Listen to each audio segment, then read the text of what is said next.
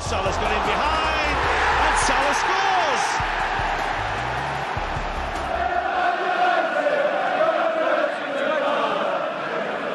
Punches it clear. Trippier again can deliver. And he does. Son's there! And he's won it! Heung-Min Son right at the end has won it for Tottenham. Would you believe it? Look at the celebrations. Look at the scenes.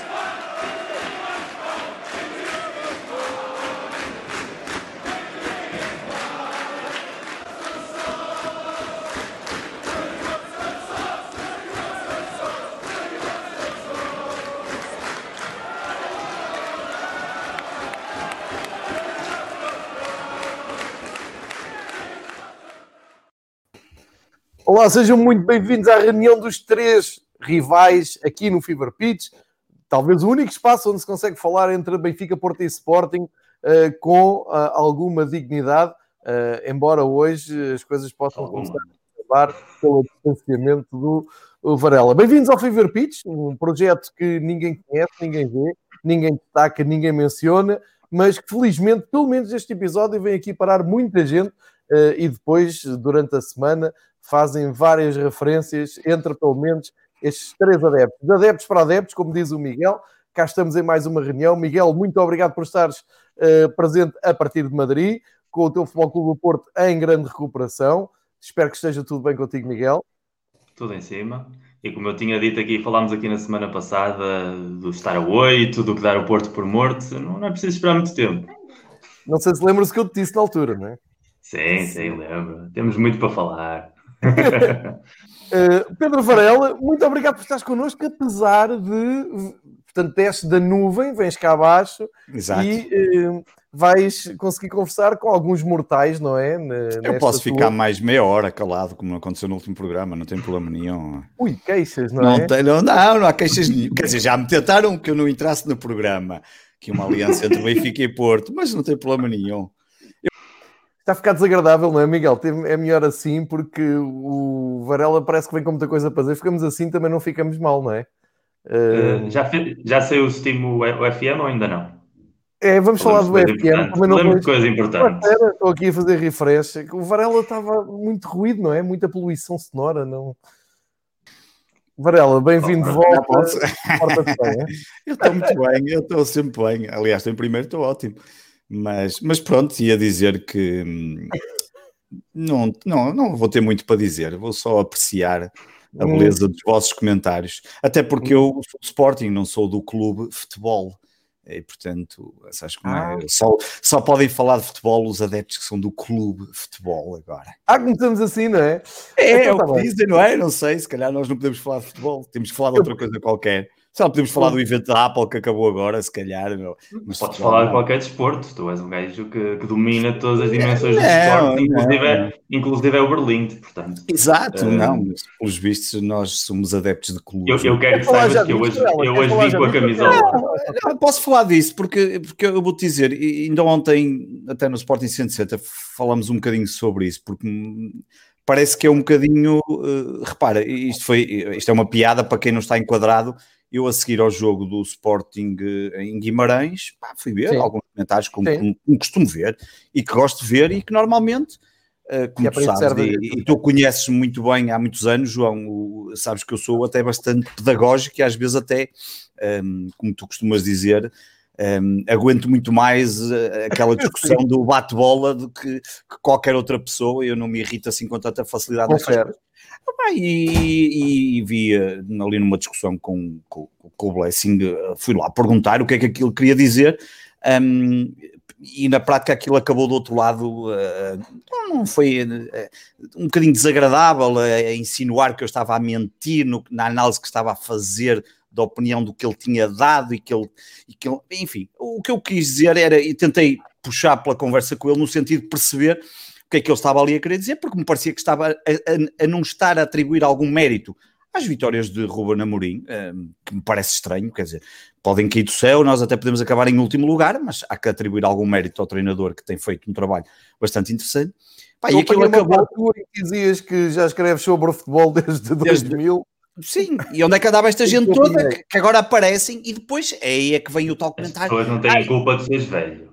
É verdade, claro que não tem culpa de ser velho e bonito, mas a questão, é, a questão é que quando estávamos a falar e eu disse, ah, estava a defender o Sporting, respondeu do outro lado a dizer o clube, ah, mas eu também defendo, sou do clube de futebol, que é uma coisa que parece que dá um, uma superioridade sobre os outros. Portanto, eu não sou de ninguém, o que é mentira. Eu, eu vou-te dizer, eu não conheço ninguém, a não ser, eu conheço uma pessoa que não tem clube, ou que supostamente não tem clube, como ele próprio disse, já teve e deixou de ter e consegue se abstrair. Talvez seja a única, tal, que é o Rui Malheiro, que, como ele próprio disse até no Sporting 160 quando foi convidado, é do Benfica, deixou de ser, de ligar e consegue se abstrair. Pá, eu diria que no limite o Rui se calhar terá ali um, um sentimento sempre do Benfica por trás, como é óbvio, porque estas coisas não, não, não desligas o botão. Mas eu diria que ninguém, pá, todos nós... E do Rio Ave. Do Rio Sim, do Rio Ave, por, obviamente. O David Pinheiro, o David Pinheiro, o grande David Eu lembro Pinheiro, do grande David Pinheiro, um, que tinha ali uma, talvez um desligamento, não se identificava com ninguém e conseguia ser Pronto, havia, é, são um pouco, pronto, há ali 1%. E portanto, essa Morel, coisa deixar... Deixa-me pegar nesse gancho para dizer, sim, para dizer sim, o seguinte: uh, é, é, mais grave do que isso. Eu acho, eu, eu e o Miguel, que estamos, acho que estamos um pouco mais atentos. Tu és muito condescendente e realmente tens muita Sim. paciência e eu gapo isso. É eu e o Miguel estamos mais atentos a isso. Eu, eu vou dizer uma coisa: se há coisa que eu adoro em 2020 é ver o Sporting no cimo da tabela e ver a quantidade de gente que saiu de agências de comunicação que eram pagos para poluir o futebol português, para todos os dias irem para as redes sociais uh, levantar porcaria, lixo, sujidade contribuir para fazer uma perseguição, neste caso, ao Benfica, uh, gerir os mails que foram abertos de uma maneira uh, ilegal e que está a ser agora jogado.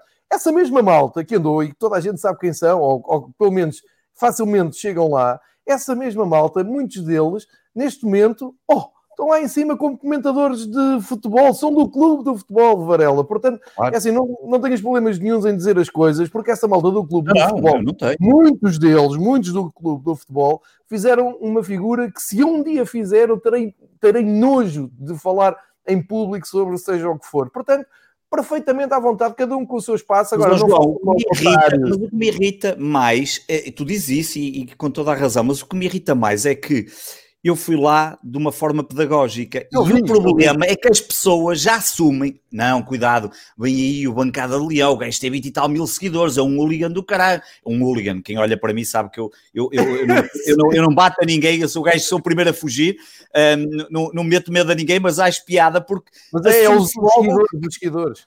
É, é, é, logo aquela coisa de não, porque ele depois vai incentivar, vai trazer os outros e não sei o quê, e vai, e vai já uma discussão. É, é, é. e apareceram outras pessoas, várias pessoas a, a, não concordar com ele, como é óbvio. Pá, e era no sentido de perceber, opá, e terminaríamos a conversa normalmente como ou eu aprenderia qualquer coisa, ou não aprenderia, ou, ou não concordaria, não temos que concordar todos, e isso irrita um bocadinho. Um, não é, irrita um bocadinho, é difícil, é, irrita bastante. É, muito triste. Aquilo e está é perigoso, é perigoso. entre eles, para se elogiarem entre eles, para Sim. se autopromoverem entre eles e depois é. quando aparece alguém de fora, é pá, se for uma pessoa, Pode um anónimo correiro, se for elogios, melhor, se for um de nós os três, pânico, porque pode chegar lá o atrasado mental do Benfica, do João Gonçalves, que é, que é um hooligan e trabalha na BTV e tem ligações uh, à bancada do Benfica e, e, pode vir para aqui dizer coisas desagradáveis. E se querem dizer coisas desagradáveis, eu digo. Muitos deles estiveram ligados a agências que uh, faziam, promoviam o maior nojo que eu já vi no futebol português, andaram lá, mexeram mesmo no lixo, depois saíram, reciclaram-se e aparecem como grandes comentadores do futebol português. Acontece em vários canais, acontece no 11, na Eleven, uh, estão por aí, é só ir puxar para, para trás e ver. Eu, tu, o Miguel, estamos aqui como sempre estivemos desde o terceiro anel, como tu disseste muito bem no Sim. Twitter, e por isso é que não tenho problemas nenhums. E quem quiser seguir, sei. Quem não quiser seguir, não sei. Quem quiser falar dos nossos projetos, fale. Quem não quiser, estou-me nas tintas. Nós estamos aqui para falar de futebol. O Miguel ainda não falou, vou-lhe passar a palavra. E depois, se me permitem, a seguir, até abro as hostilidades para falar do, da queda no abismo do Benfica. Pá, o que é que se passa com o meu Benfica? Não entendo, estou tão desolado, quero desabafar. Miguel, mas sobre este uh, tema que abriu de uma forma inesperada aqui a nossa reunião, o que é que queres acrescentar?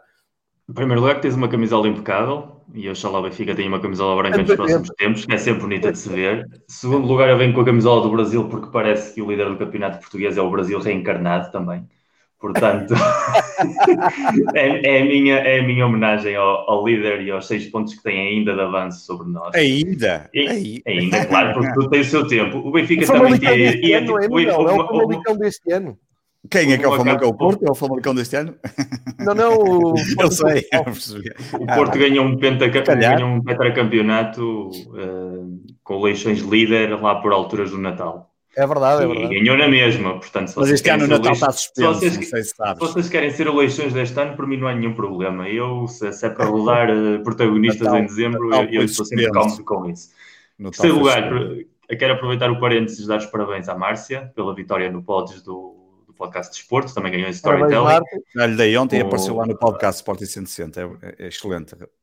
É a terceira vez que falas do podcast 360. É nós gravamos, acho que saibam, que saibam que nós gravamos à terça à terça-feira. Pá, porque tu tens ir ao, terça, ao, ao segunda. na segunda-feira e vens aqui depois repetir aquilo que disseste. Tudo. Portanto, é normal que o pessoal se parte e se canse. E por isso é que não, não, não faço. Não, o Miguel pensa que eu utilizo os métodos lá, lá de cima do norte. Não, não, não. Apesar de ser do norte. Cima não, onde, onde, onde eu moro, mas é, onde, eu...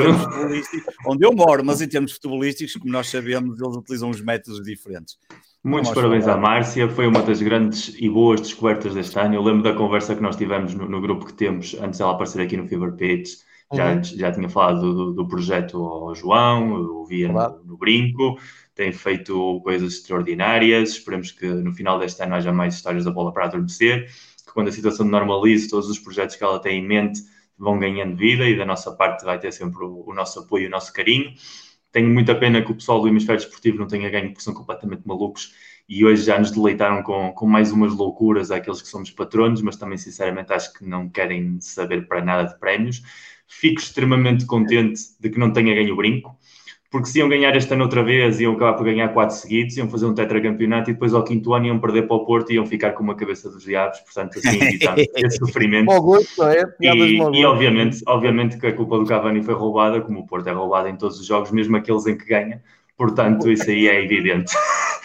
Ponto a ser, de, depois da entrada, uh, o debate, Epá, é assim, eu adoro futebol, eu há dias em que sinto que gosto mais de futebol do que gosto do meu clube, porque há muitas coisas no meu clube das quais eu não gosto, mas eu gosto muitíssimo de futebol, variedade de futebol, gosto de ver jogos de diferentes campeonatos. Posso estar uma tarde a ver um jogo perfeitamente do campeonato holandês ou, ou uma madrugada a apanhar um jogo da, da Sul-Americana.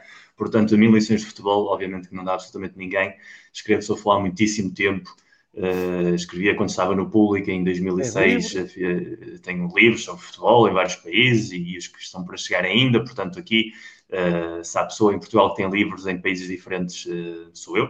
Portanto, aí eu estou super à vontade, estou super cómodo.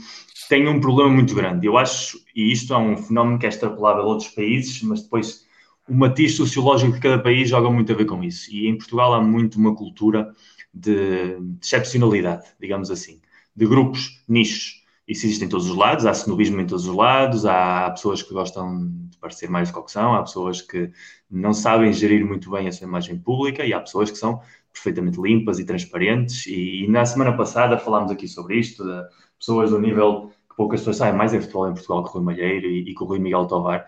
E a maneira como eles falam de futebol, aquela, aquela brutalidade que foi no Ventena e oitentena, e esperemos que haja mais, mostra os bons comunicadores que são, mas também a forma como o seu conhecimento não, não cria ali um, uma barreira que faça com que as pessoas se sintam distantes. Não precisam utilizar um vocabulário uh, a nível de expressões caras, como às vezes se diz. São pessoas do futebol, que viveram futebol nas bancadas, que viveram futebol no terreno de jogo, suado, e, e esse futebol não se explica. Não, por muitas basculações, por muitas uh, rotações no terreno de campo, por muitas transferências de aulas uh, em médios ofensivos uh, localizados através da diagonal. Podem encontrar o vocabulário que quiserem, esse vocabulário, eu disse aqui uma vez, faz muito parte do treino, faz muito parte de quem lá está a viver a nível profissional, mas não é o vocabulário do adepto de futebol e nem vai ser nunca o vocabulário do futebol, porque se é algo que o futebol é grande, é porque é de todos. E se é de todos, é porque é simples o êxito do futebol, em comparação com qualquer outro desporto, é a sua simplicidade. A simplicidade nas regras, a simplicidade na forma de jogar e a simplicidade no discurso.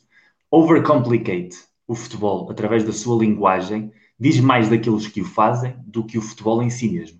Portanto, obviamente que a, a conversa de bar, com as brejeirices, o vocabulário hiperclubístico, é o outro extremo, onde eu também não me sinto bem, onde eu não me sinto cómodo, eu não justifico o meu clube em tudo aquilo que faz, para mim a minha equipa não é sempre a melhor, as, as coisas não se resolvem assim, mas também não tento dar uma imagem de distanciamento total e absoluto, porque eu, por simplesmente não acredito, nem sequer os árbitros, que são figuras que têm de impartir justiça, que é das coisas mais complicadas que existem, deixaram de ter clube só porque estão no futebol têm o seu clube, naturalmente, mas naqueles 90 minutos têm o seu trabalho, que está por cima do seu clube. E os analistas, os jornalistas, também têm o seu clube. E é perfeitamente normal. Eu acho que ninguém entra no mundo do futebol sem clube. Depois, a passagem dos anos pode fazer com que a relação que tu tenhas com o teu clube mude. Porque, entretanto, sabes coisas, vives coisas, experiencias outras realidades, mas tu entraste por uma porta e a porta é quase sempre o clube. Eu acho muita piada, estamos aqui a falar há pouco do, do clube de futebol, de, do adepto da seleção, deste novo conceito que é o, o adepto da seleção. Isso nunca existiu. As pessoas têm um sentimento patriótico, um sentimento nacional forte ou menos forte, e, e, apoiam a sua seleção porque têm essa identificação, ou apoiam outra seleção por, por, algum motivo, porque há um jogador dessa seleção que brilhou no seu clube e isso criou um elo emocional muito forte, ou então por simplesmente porque não sabem a quem apoiar e acabam a apoiar a Alemanha, como é o caso do João, mas isso não, não tem cura. Mas pronto, isso é contas de outro rosário. Agora, o importante aqui é que nós, pelo menos os três que somos pessoas mais ou menos sensíveis, eu pelo menos sou, vocês, não respondo por vocês, mas, mas tenho a certeza que sim, falamos de futebol desde o coração. Não há nada mais bonito, não há nada mais fácil, não há nada mais básico. Uh, não criamos discursos, não criamos hashtags, não criamos uh, novas linguagens. Uh, não estamos aqui para isso. Podemos dialogar com qualquer pessoa que o faça. Se essa pessoa entender que o diálogo é proativo. Se essa pessoa não entende que o diálogo é proativo e vive numa borbulha, as borbulhas podem subsistir perfeitamente bem sozinhas e nós não temos por que estar a querer furar borbulhas alheias, elas que continuem a subsistir como tal. Eu tenho respeito por qualquer pessoa que pense falar à sua maneira, que queira falar, falar à sua maneira e também controlo as minhas interações sabendo perfeitamente que vou interagir com quem quer interagir de verdade, não com quem quer pregar a sua Bíblia, seja uma Bíblia clubística, seja uma Bíblia clube de futebol. A partir daí, sinceramente, todos esses debates falam mais de quem os pratica do que do jogo em si ou do que a relação que pelo menos nós temos com, com o futebol. E acho que isso é suficiente. Uh, não estou a personalizar em ninguém, sinceramente. Eu já falei de futebol com muitíssima gente uh, nas redes de forma muito distinta. Agora, sou perfeitamente consciente de que há uma cultura cada vez mais arraigada, sobretudo na, nas redes sociais em Portugal, de que se praticas um discurso, se utilizas uma terminologia e se crias um falso distanciamento, automaticamente isso te dá a carta branca a parecer que és mais do que o que és, sobretudo que és mais que os outros que não o praticam. Isso é uma estupidez pegada. Quem quiser acreditar nisso está perfeitamente à vontade. Também há pessoal que acredita que o Covid é uma mentira. Portanto, a partir daí, diretamente, uh, passa a palavra. Muito bem, uh, fica aqui então este reparo, porque realmente mais e menos tinha, tinha que vir o reparo, não é? Porque cada um de nós aborda a coisa da sua maneira, o, o, o, Varela com a sua conhecida paciência, o Miguel com o seu reconhecido pragmatismo e eu uh, epá, sou um, um, pouco mais cáustico nisto, não tenho paciência para esta conversa, para esta hipocrisia que reina por aí, de malta que de repente são os maiores especialistas de futebol, não se consegue falar com ninguém. Eles só eles é que sabem e epá, não andamos aqui todos a dormir e é preciso perceber também de onde é que vêm, para onde é que vão, eh, porque isto é, é muito é tudo muito giro, mas eh, enfim, hipocrisia comigo é, é complicado de, de, debater. Nós estamos aqui para quê? Para falar de bola, estamos aqui para falar dos nossos clubes, estamos aqui para falar do nosso futebol, estamos aqui para falar do futebol de cada, cada um de, dos outros, ver as coisas um bocado ao contrário.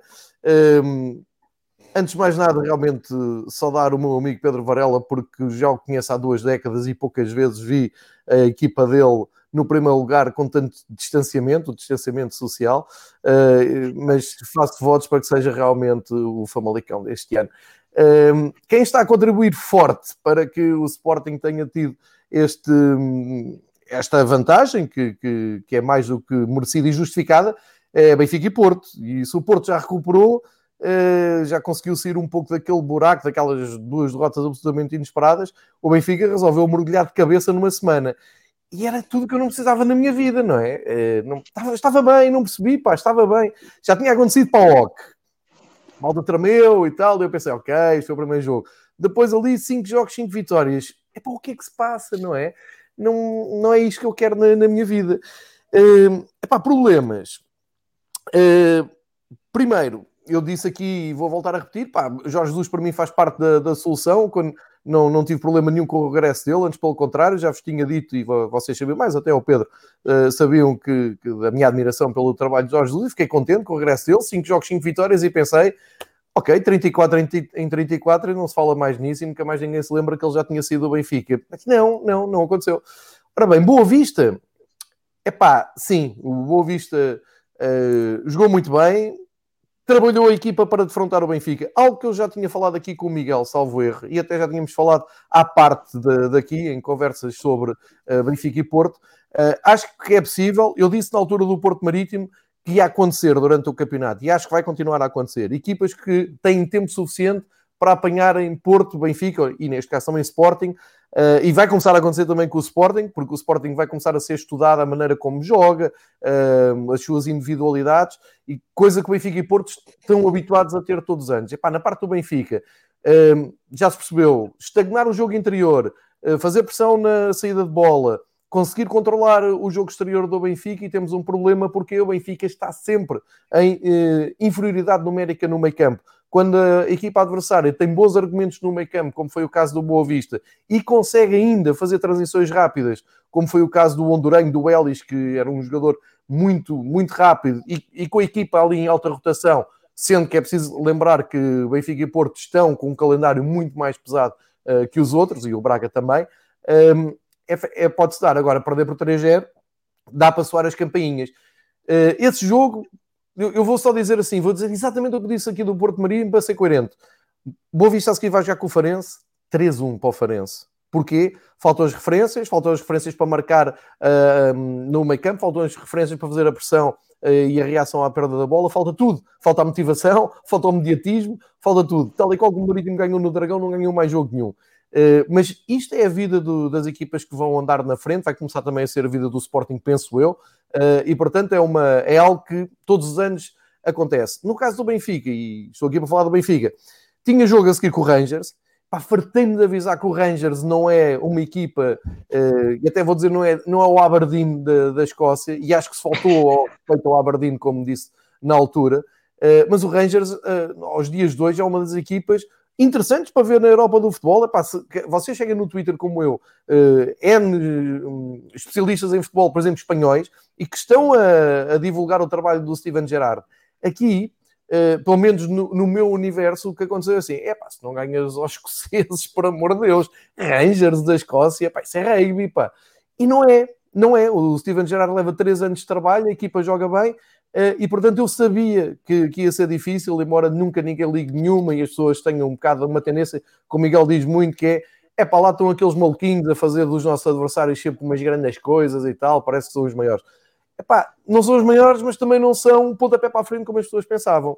O Rangers entra da luz, para, para, minha, para, para meu espanto, até um bocado encolhido, sem público, na luz, pronto, talvez pela, pela história do Benfica, é isto que vale também muito aos clubes grandes portugueses, que é uh, o respeito que, que, que, as equipas que vêm de fora, que olham, ok, estes, estes rapazes já dominaram a Europa, são, são clubes grandes aqui em Portugal, o Benfica começa a ganhar, tem tudo de fazer um bom jogo e depois acontece Otamendi.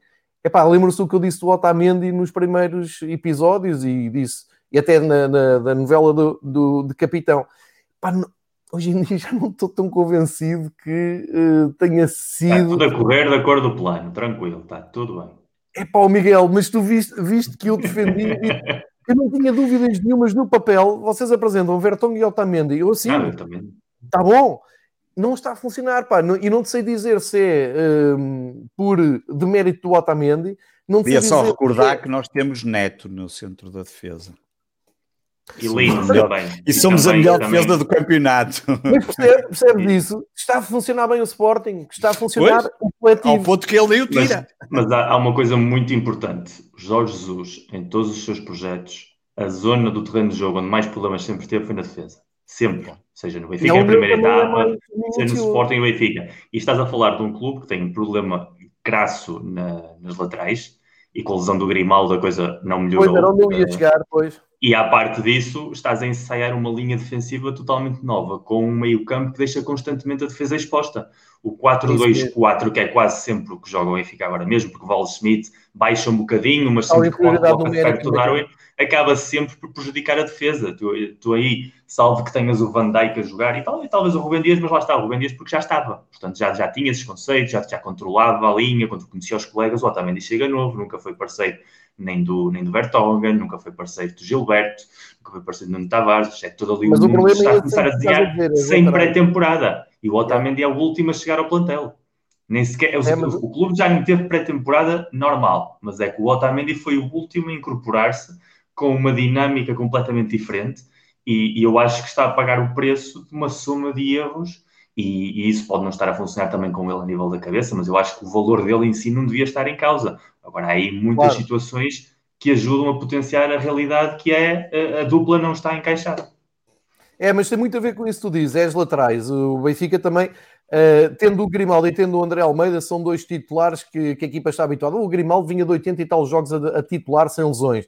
De repente tem uma lesão e realmente pá, não sei se o Benfica pode ir para uma temporada com laterais da qualidade do Nuno Tavares e do, um, do Gilberto, que, que acabou de, de chegar. Nota-se que há uma descompensação muito grande entre os dois titulares e os não titulares. E nota-se que há um grande problema, tal e qual como tu disseste, de uh, harmonia, de consolidação do trabalho da linha defensiva, que é onde ainda por cima Jorge Jesus é mais exigente, mais minucioso, é onde os jogadores têm sempre mais dificuldades em apreender aqueles novos métodos e acho que isso tudo junto está a dar aqui um grande problema. Sendo que eu vou referir outra vez aquilo que disse do jogo com o Boa Vista, é aflitiva a inferioridade numérica do Benfica no meio campo, a falta de músculo, a falta de força, Uh, e, e, não está fácil para o Benfica, não está fácil para o Jorge Jesus conseguir uh, encaixar ali o 6 e o 8 no, no, seu esquema. Não sei se não, não terá Jorge Jesus que pensar num esquema de 5-4-1. Uma, uma praticamente assim. não há seis, realmente, se for um jogo Benfica. O, o, o, seis clássicos de Jorge Jesus eram, eram, é? É eram, eram Matites, eram Rabi Garcia, jogadores que eram autênticos polvos, que estavam ali precisamente a cobrir as falhas das laterais ou inclusive a ajudar a defesa. Este modelo de jogo tem dois oitos podem ser mais uh, levezinhos, Tarabat, Weigl, Gabriel, ter mais controle de bola, dominar mais o processo de criação, mas o processo defensivo ultrapassa-os por completo. Daí a é aposta é no último jogo pelo Samaris, que acabou também por não resolver, mas que era um perfil que era mais similar àquele perfil original que o Jorge Jesus parece ter abdicado e que a coisa não está encaixada demasiado bem. Tu agora disseste uma coisa interessante que é os dois oitos, é, é muito por aí, porque uh, eu salto o jogo do Rangers, onde depois da expulsão do Otamendi só deu Rangers, e o Rangers não matou o jogo porque porque não foi capaz, porque se calhar também facilitou, como disse o Steven Gerrard, estava 3-1 e podia ter feito 4-1, não fazendo, deu aso que o Benfica fizesse ali uns últimos 15 minutos, que acho que foi a melhor coisa da última semana, foram aqueles 15 minutos contra o Rangers, em que o Benfica pelo menos teve alma para ir buscar o empate, e depois quando entra Val Schmidt e quando entra o Darwin, e acho que o Darwin aí o Benfica acertou em cheio, é um craque, Uh, conseguiu resgatar um ponto, portanto, na Liga Europa o estrago até foi mínimo, porque o Benfica faz 7 pontos, coisa que só fez uh, mais duas vezes nos últimos 10 anos, em fases de grupos da, das provas da UEFA nos últimos 10 anos, isto já diz muito do que tem sido a prestação europeia do Benfica, portanto, este ano está até acima daquilo que tem feito, mas depois vem Braga Epá, o, Sporting Braga vem também de um, de um jogo exigente na Liga Europa. Uh, é verdade que eu acho que o Braga este ano tem possibilidade de andar ali entre os quatro primeiros e sempre a espreitar o primeiro lugar. Tem, tem essa possibilidade de ter um plantel bem construído, com qualidade, equilibrado, tem um ótimo treinador, uh, tem individualidades que fazem a diferença, tem andamento, tem ritmo, já tinha no ano passado e, portanto, tem tudo o que é preciso para andar ali nos primeiros lugares mas não era preciso o Benfica também ter uh, entrado da maneira que entrou na segunda, no domingo, aliás, contra o Braga, uh, porque eu tive a oportunidade de ver no estádio o Benfica Braga há dois meses atrás, quando foi aquele jogo amigável, não sei se lembro, foi do, talvez tenha sido o único jogo até que vi, uh, tirando este da Liga Europa com, com o Standard 10. Ah, e a ideia que fica na altura, como era um jogo, enfim, de treino, não havia pontos, um Braga muito atrevido e a explorar muito, muito bem as ideias de, de Jorge Jesus, ou seja, a conseguir alargar muito bem o jogo, fazer a, a mudança de flanco de um lado ao outro, do corredor esquerdo para o direito e depois sair na vertical com os Gaio, até encostou na altura o André Horta no lado direito, criou muitos problemas ao Benfica até ainda na primeira parte. Agora, Estamos a falar de um jogo para o campeonato, a valer 3 pontos, e foi um Braga muito mais realista, muito mais frio, muito mais calculista. Esperou pelo Benfica, viu o que é que o Benfica ia. O Benfica tem aquela possibilidade do, do Vertonghen, que é uma invenção do Vertonghen de bicicleta, podia ter dado golo, uh, mas não tem mais nada, não tem mais nada, e começas a, a, pensar muito nisto, estás a dizer, Miguel, que é um, são dois oitos, não é? Uh, Pizzi a jogar ali no meio, uh, com a idade que tem, com o trajeto que tem no Benfica, não sei se será a melhor opção. Aliás, sei que não é a melhor opção uh, para ali. E o jogo do Benfica fica previsível, fica muito muito pastoso. Tens ali o Everton a, a, desaparecer completamente da ação porque vai à procura de terrenos interiores, não se criam uh, as oportunidades que ele precisa de jogar na linha, vir da linha para dentro para desequilibrar no 1 para 1. Aparece ali meio perdido no jogo interior. Enfim, muitos erros de processo no, no Benfica. Uh, e pior, tu estás a ver o jogo e estás a sentir que claramente o Benfica não está aí por cima, quanto muito o jogo pode ser aberto, e senti claramente que o Braga teve ali um clique, foi, pensou, olhou para o outro lado e pensou, ok, se é só isto, nós vamos conseguir dar um abanão no jogo. É um erro individual do Benfica inacreditável, depois aí está a acontecer, são erros individuais que não tem justificação, quer dizer, aquela bola do primeiro gol do Benfica não tem justificação nenhuma, não, aquilo não é treinado, não, ninguém pede ao Otamendi para meter uma bola no meio campo cruzada para uh, ir para a cabeça do, do, jogador do Braga e depois sobrar para o Yuri, que adora marcar o Benfica, não é? Yuri Medeiros apanha a bola, vai para dentro, chuta, pé esquerdo, gol. O 2-0, uh, eh, enfim, grande jogada do Braga, perfeitamente à vontade, mas o Benfica carrega 3-0, outro erro, a meias dentro do Otamendi e o Odisseias. É muito erro, é muito nervosismo, é muito previsibilidade depois de cinco vitórias seguidas.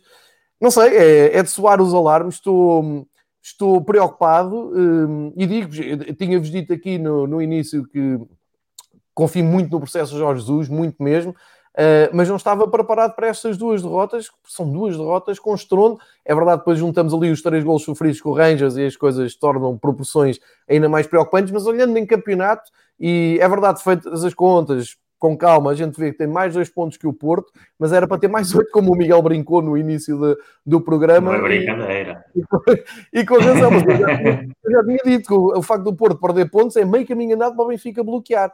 Agora, aqui não é só um bloqueio cultural entre a Benfica e Porto, isto é, é futebol. Uh, o futebol do Benfica está a passar por uma fase complicada e digo-vos sinceramente, neste momento vai haver a pausa para a seleção, depois a gente volta com taça, depois volta com o campeonato, cenas a Portugal, não é? Uh, e, e não sei se o Benfica não vai ter que rever todo o seu processo, não sei. Um, esta questão dos dois oitos que o Miguel muito, muito bem uh, uh, analisou, não sei se não vamos ter que rever aqui toda, todo o processo Benfica. Portanto, para terminar aqui o dossiê Benfica, estou muito preocupado com o que vi nos últimos dois jogos, especialmente o campeonato, e uh, estou curioso para ver como é que vai o Benfica reagir, sendo que o calendário do Benfica é horrível porque vai jogar com o Marítimo do Lito, que para mim é um pesadelo, que é aquilo que passou pelo Dragão, e já deve estar a, esfregar as mãos para fazer uma tática daquelas de muro de Berlim contra, contra o Benfica. Uh, vai, ter que, vai, vai, ter que ir a parede jogar para a taça, não sei o que é que espera. Eu só me lembro do jogo do ano passado com o Vizela, que foi, meu Deus, para, para eliminar o Vizela foi o que foi. E já que estamos a falar na taça, e antes de passar para o meu. Para o Miguel. Uh, não, ia, ia a dizer da taça de Portugal. Uh, Engraçado, não é? O, o Belenenses Chá, aquela coisa da, do Belenenses, joga no Jamor. E o Sacavenense vai receber o Sporting no Jamor. Jamor, por causa da televisão. Aparentemente, em 2020, a única coisa que não pode ser feita no Jamor é a final da taça. Fica aqui Exato. também essa, essa, essa é. festa. É. Miguel, eu fecho aqui, se alguém quiser. Não, tu, tu, tu, agora deixas falar o Varela, porque da outra vez ele queixou-se que esperou até ao minuto 40 é, e não, estou a durar uma semana. Não estou a durar uma semana. Não, o líder espera. O líder espera. Eu não sei quanto tempo mais vou ser líder, portanto eu espero, não tem problema nenhum.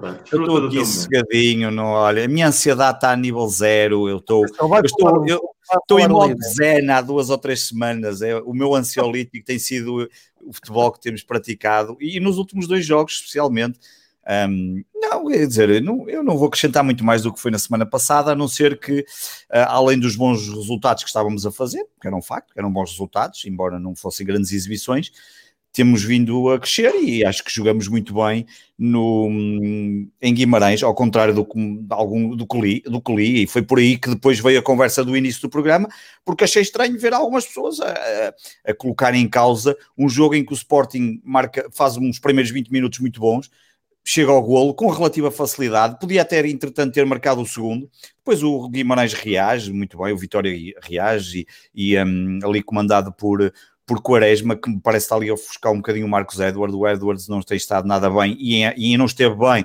também contra o Sporting, porque... porque porque, porque o Sporting esteve, nesse aspecto tivemos muito bem a, a, evitar que ele, que, ele, que ele pudesse sobressair, e depois na segunda parte rapidamente chegamos ao 2-0 e continuamos sempre a carregar e fomos à procura do terceiro, do quarto e, um, e portanto acho que, não se, acho que ao contrário do que tem acontecido noutros jogos, no penúltimo contra o Tondela a coisa já tinha sido um, interessante, sem ser uma grande exibição. Acho que neste acabamos por juntar ao resultado uma, uma exibição, mais um grande jogo de Pedro Gonçalves, mas, mas, mas tudo isto acho, acho que hum, toda a gente obviamente agora fala do Pedro Gonçalves e da importância que tem Pedro Gonçalves, acho é óbvio, não, quer dizer, analisar isso é fácil de perceber, mas, mas, hum, mas há que dizê-lo que o Sporting consegue começar a fazer jogos com alguma consistência com dois jogadores que um não foi vendido por sorte, porque, porque não chegou a proposta que queriam que chegasse, que era de 15 milhões, que era o Palhinha, uh, e porque o Salvador não conseguiu, não conseguiu arranjar ali uma artimanha para ainda tentar sacar mais um jogador ao Sporting, e o outro que é João Mário, que é contratado à última da hora, num, num empréstimo, e que funciona muito bem, porque o meio campo do Sporting está realmente a funcionar um, com, com muita qualidade, com João Mário, Palhinha, Pedro Gonçalves, o, o o Nuno Santos uh, a começar a aparecer mais, porque no início, como estava ali um bocadinho apagado, e depois como as hostes leoninas são muito, são muito sensíveis, e portanto, se não tivermos um Messi a arrancar logo nos primeiros 90 minutos, portanto, na prática é logo desancar no jogador forte e feio. Aconteceu isso com o Porro, provavelmente, não sei, posso estar enganado, mas vamos ver ali o melhor lateral direito dos últimos pai 20 anos do Sporting, uh, provavelmente, vamos ver, não é nosso, mas, mas acho que já está a dar boas indicações e, um, e acho que Ruben Amorim tem, tem colocado muito bem a equipa a jogar, tem soluções, conseguimos colocar Daniel Bragança quando é necessário, entra Tiago Tomás, um, e com uma mudança muito simples, foi explorar na frente, a ponta de lança, que foi para mim a alteração mais importante, que desde que fizemos essa alteração, viramos um jogo contra o Gil Vicente em casa que estávamos a perder aos 82 minutos. Imaginem se tínhamos perdido esse jogo ou empatado, como tudo tinha sido diferente, como não tínhamos ido para o primeiro lugar, como não tínhamos como se calhar já estávamos a cascar forte e feio no Roberto Amorim, se calhar a seguir não sei o que é que iria acontecer e como uma alteração aparentemente tão simples, mas tão pedida por todos e que parecia que estava à vista que era necessário ser feita, como ela acaba por acontecer, obviamente também fruto da evolução dos jogadores, Pedro Gonçalves, João Mário Palhinha, como, como eu acabei falar, e, de, e também do setor defensivo. A verdade é que o Sporting no setor defensivo está muito bem. E aquilo que muitos sportingistas têm pedido, como eu cheguei a pedir também e achar estranho, como é que Neto se aguentava no eixo da defesa, a verdade é que está a funcionar bem o conjunto. A realidade é que aqueles três jogadores, com o guarda-redes incluído, que só falhou ali naquele célebre lance no Santa Clara, eh, a verdade é que aquilo está a funcionar muito bem e somos a melhor defesa do campeonato, que é uma coisa que não, que não tem sido, que não tem acontecido. E, um, e não há que mudar, quer dizer, Ruben Amorim não vai mudar Neto para meter Quaresma, como toda a gente anda a pedir, só porque dá na cabeça, não, agora vou mudar porque toda a gente está a pedir, não. É, a defesa está a funcionar bem, mesmo com Fedal, que Fedal e Neto, que são talvez os dois que estão a ser mais criticados, um, mas, mas não, há que, não há que, não há dúvidas nenhumas. Adam tem, tem estado muito bem a justificar porque é que ele devia ser o titular e, e é o titular desde o início do campeonato e porque traz muito mais experiência um, sem desprimor para o, para, o, para o Max, que eu acho que provavelmente se não tiver grandes oportunidades às tantas valeria a pena, se calhar, emprestá-lo hum, num clube com, com, com, que lhe permita eh, continuar a jogar. E portanto, hum, e portanto, olha, não, não, sinceramente tenho, tenho estado há, há, há, muito tempo, ainda ontem estava a pensar nisso e acabei por dizer depois no, no podcast, há muito tempo que não me, que não me acontecia, que não me acontecia algo que, que é ver o Sporting com, com, com a maior das calmas, naturalidade, olhar e perceber é preciso recuar, no meu caso, um, porque nos últimos anos isto não, não tem sido fácil, um, mas no, é preciso recuar quase a 15, 16 para tu sentires que a equipa pelo menos entra em campo com aquela vontade de quem quer ganhar o jogo. Até pode começar mal, mas tu sentes que até aos 90 minutos a coisa pode mudar. Vês que os jovens estão com uma vontade incrível de, de, de, de entrar em campo, de mostrarem, de mostrarem o seu valor. Ainda esta semana tivemos aquele relatório do Observatório de Futebol e que o Sporting aparece destacado um, quando comparada com as cinco principais ligas uh, europeias, aparece em décimo lugar, décimo nono lugar, nós que não fazemos parte das cinco principais ligas europeias, mas aparece em décimo nono lugar, uma utilização dos jogadores num critério que está definido pela UEFA, que é uh, jogar 3 anos entre os 18 e os 25, acho que é isso, e jogar 3 anos no clube, um, e o Sporting aparece lá destacado com um conjunto de jogadores, e eu, e eu gostava mesmo era que Uh, exatamente, fez uma assistência, esse, esse, momento fantástico para um dos gols do Sport. O Adam fez ali a, a, assistência, mas, mas gostava que algo que já falei aqui no, no, num dos programas atrás, logo no início, um, ehm, quando estávamos a falar da construção da equipa de Sporting, que é ok, isso é muito bonito, as estatísticas, a academia do Figo e do Ronaldo, não sei o que mais, mas é preciso que a coisa se, se materialize e que se torne mesmo um, uma, que se torne mesmo base de sustentação do clube se é para acreditar que o Sporting tem capacidade para fazer um projeto de base de, de, de formação, então que, que não sejam só uh, um número, que não seja só um número num relatório e que a coisa seja muito mais, muito mais efetiva, sabendo obviamente que nenhuma equipa um, uh, eh, será campeã, pelo menos aqui em Portugal, só com base de formação, mas que acaba por ter um papel importante, e eu acho que nesse aspecto mérito tem que se dar a Ruben Amorim. Conseguiu montar para já ali uma equipa nos tais três pilares, experiência, juventude e jogadores do Campeonato Nacional que se destacaram na época anterior noutros, noutros clubes mais pequenos, tem conseguido pôr o Sporting, pelo menos, pelo menos no mais importante, resultados, está neste primeiro lugar completamente atípico, ninguém, se, se apostássemos um euro que há três meses atrás que isso iria acontecer à jornada 7, estaria rico, porque se calhar se essas bolsas apostas teriam uma coisa destas, mas se pagassem a odd seria certamente elevada, mas, mas pelo menos continuar esta tendência de um, resultados, alguma qualidade no futebol, para não ser igual a Kaiser, que esse era um dos problemas do Kaiser, alguns resultados, mas a qualidade não era a melhor, apesar de ter ali um ou outro jogo interessante, como uma goleada pelo meio, uma aquela de Belenenses, do 8-1, para nós tentarmos chegar, uh, para mim o mais importante é o, o passo seguinte, que é chegar à janela de transferência em janeiro, e aí sim se necessário, que quase certeza que será, reforçarmos para tentar fazer uma segunda parte de campeonato que nos permita, pelo menos, continuar a lutar pelo título. Eu só peço isso neste momento, como já tinha dito aqui noutros programas, eu não, não sei o que é que o Sport até pode vir a acabar em quarto lugar, em quinto, em terceiro, em segundo, não faço ideia como é que isso vai, o que vai ser. Tem sido divertido, dá para brincar aqui um bocadinho, para não ser sempre eu a levar com as piadas. Eh, tenho-me desforrado nestes últimos dias um, com, à conta disso, mas o objetivo para mim é que consiga manter alguma cadência e lutar com o Porto e Benfica, que serão certamente, que estão a passar maus momentos, porque eu acredito que serão apenas e só maus momentos, um, para lutar com eles na, na, segunda parte do campeonato e quem sabe por um, por um regresso aos títulos que, que, que era sempre agradável, como é óbvio. Não vejo yeah. isso assim tão agradável. Uh, a minha eu questão, vejo, eu vejo, eu vejo. A minha questão é, o Miguel, o Porto ainda está a passar um, um mau bocado ou, uh, primeiro, as derrotas do Benfica deram aquele gás extra que já falámos aqui na semana passada, depois a vitória sobre o Marselha, a vitória sobre o Portimonense, já temos um Porto de volta ao normal. Em teoria, sim. Primeiro, em relação ao Sporting, eu lembro-me de ter dito aqui, quando ainda estávamos no defeso, o importante que ia ser o Pedro Porro, não sei se te lembras. Sim, Neste sim. sistema tático, eu acho que a amplitude que ele dá ao jogo ofensivo de Sporting é muito boa, porque depois permite tanto ao Nuno Santos como ao Pedro Gonçalves eh, buscarem zonas mais interiores e isso tem ajudado. Agora, eu continuo a achar que o grande ponto a favor do Sporting é o calendário.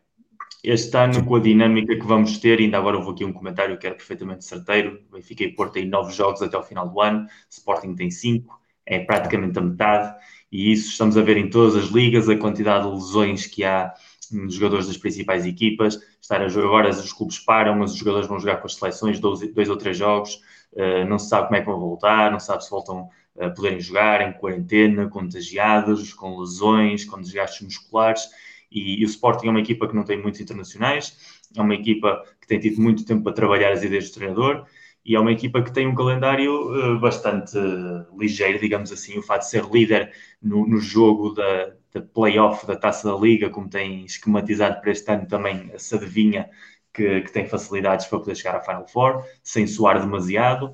Uh, na Taça de Portugal também tem todas as condições para seguir à frente. Portanto, entre umas coisas e outras, o calendário para mim agora mesmo é o ponto a favor que o Sporting tem e deve de explorar. O ponto em conta para mim continua a ser a figura do goleador. Ninguém se lembra de um Sporting campeão nacional sem ter tido um goleador decisivo. Uh, Jardel, Beta Costa, uh, Jordão e Oliveira, Manuel Fernandes e Azalda, ou seja, figuras fundamentais para marcar a diferença. E o Sporar, o facto de estar a jogar, deu amplitude ofensiva ao jogo do Sporting, mas não é um killer. Nem acho que este seja um modelo de jogo que procure muito esse killer.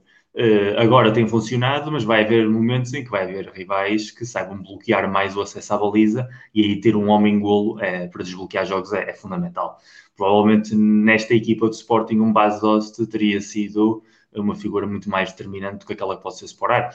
Uh, como tu dizes bem, chegando a janeiro, uh, eu não sei quais, não sabemos nenhum de nós as condições financeiras que o Sporting tem. Aliás, eu até me estava a pensar se aparecer a tal oferta pelo Palhinha em janeiro, se o Palhinha sai e de repente muda tudo eu meto é no carro, eu vou a Lisboa e passo por cima do Barandas com o carro e atropelo.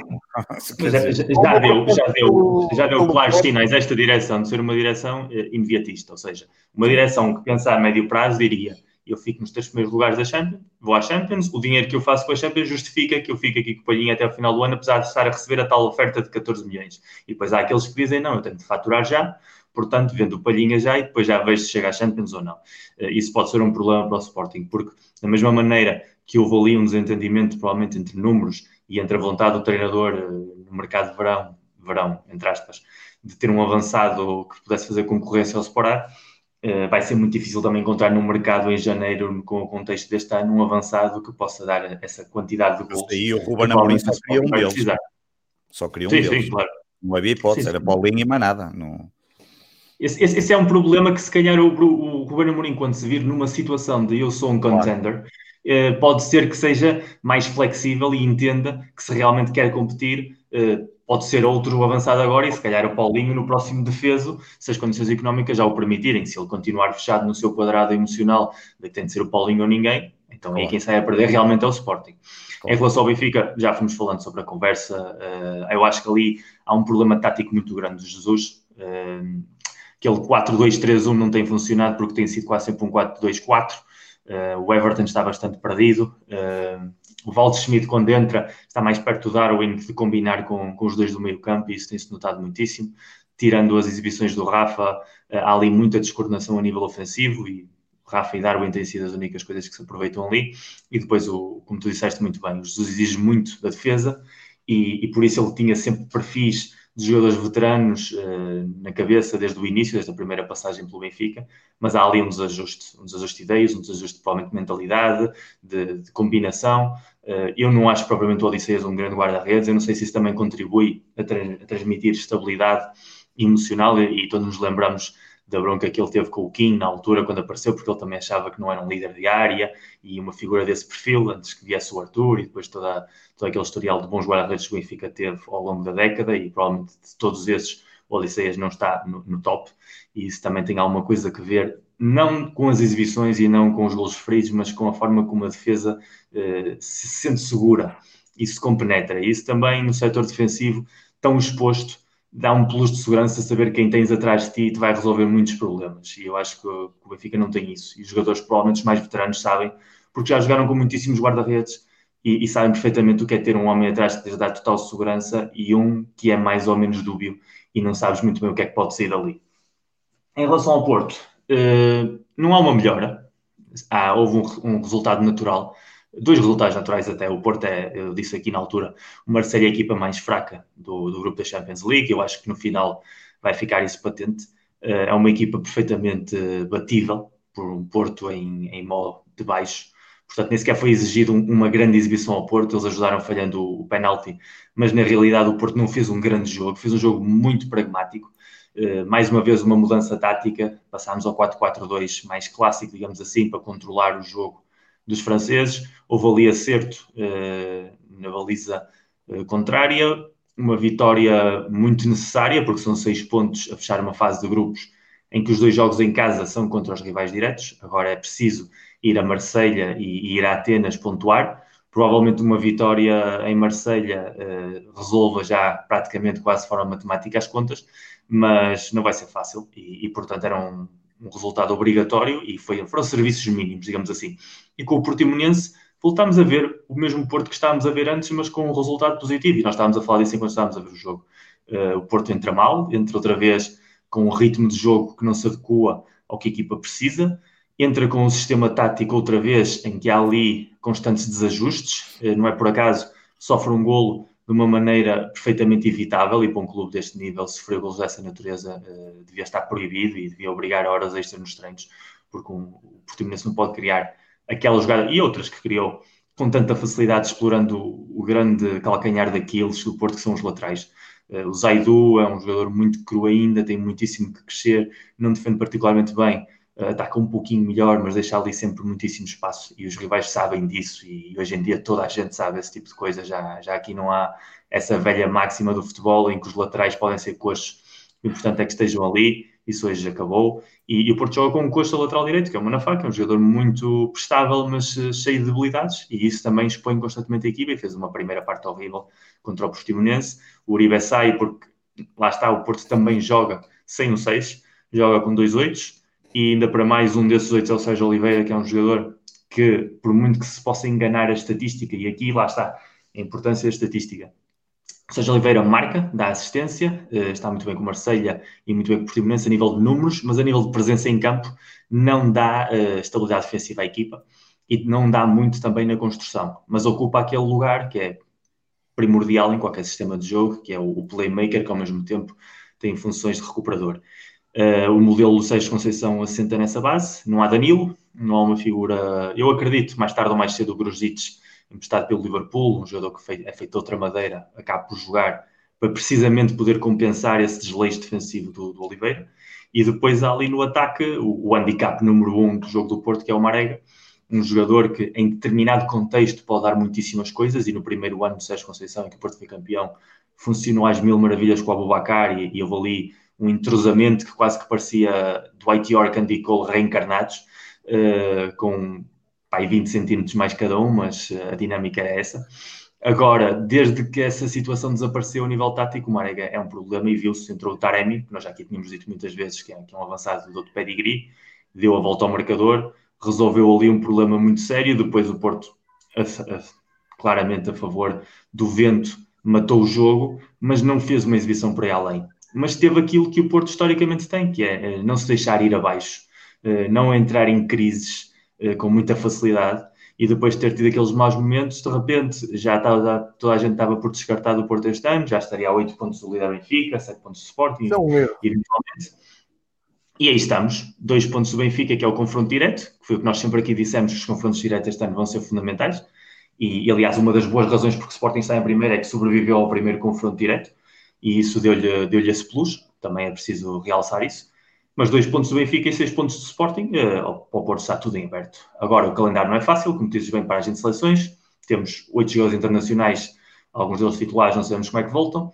Jogamos com o Fabril para a Taça de Portugal e depois jogamos Liga dos Campeões, portanto, voltamos só ao campeonato, depois de ter jogado Taça, depois de ter jogado Europa, em Marselha, e a partir daí entramos nessa dinâmica de jogos de campeonato. E há a supertaça pelo meio, não é?